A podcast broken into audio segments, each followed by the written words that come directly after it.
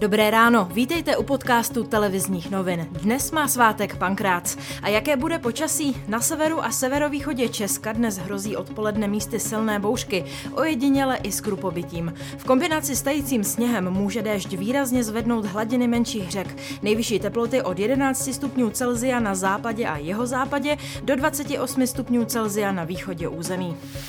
A teď ke zprávám. Poslanci se dnes sejdou a budou opět schvalovat návrh nového stavebního zákona, který má podle vlády zrychlit povolování staveb. Ve dvou uplynulých dějstvích sněmovního finále se zákonodárci nedostali ani k hlasování o desítkách pozměňovacích návrhů. Největší transplantační centrum v Česku IKEM dnes začne stavět dva další pavilony. Náklady nepřesáhnou miliardu korun. Na stavbu přispěje i stát. Prezident Miloš Zeman dnes přijme nové velvyslance celkem pěti zemí. Pověřovací listiny mu předají ambasadoři Rumunska, Tajska, Severní Makedonie, Srbska a Uruguaje. Zeman se s nimi setká na Pražském hradě během odpoledne.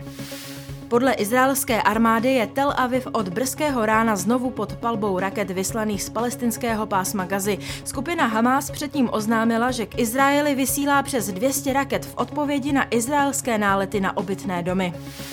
Domácí vládci basketbalové ligy z Nymburka vyhráli první semifinále nad Brnem o 21 bodů 85-64. Další podrobnosti a aktuální informace najdete na webu TNCZ.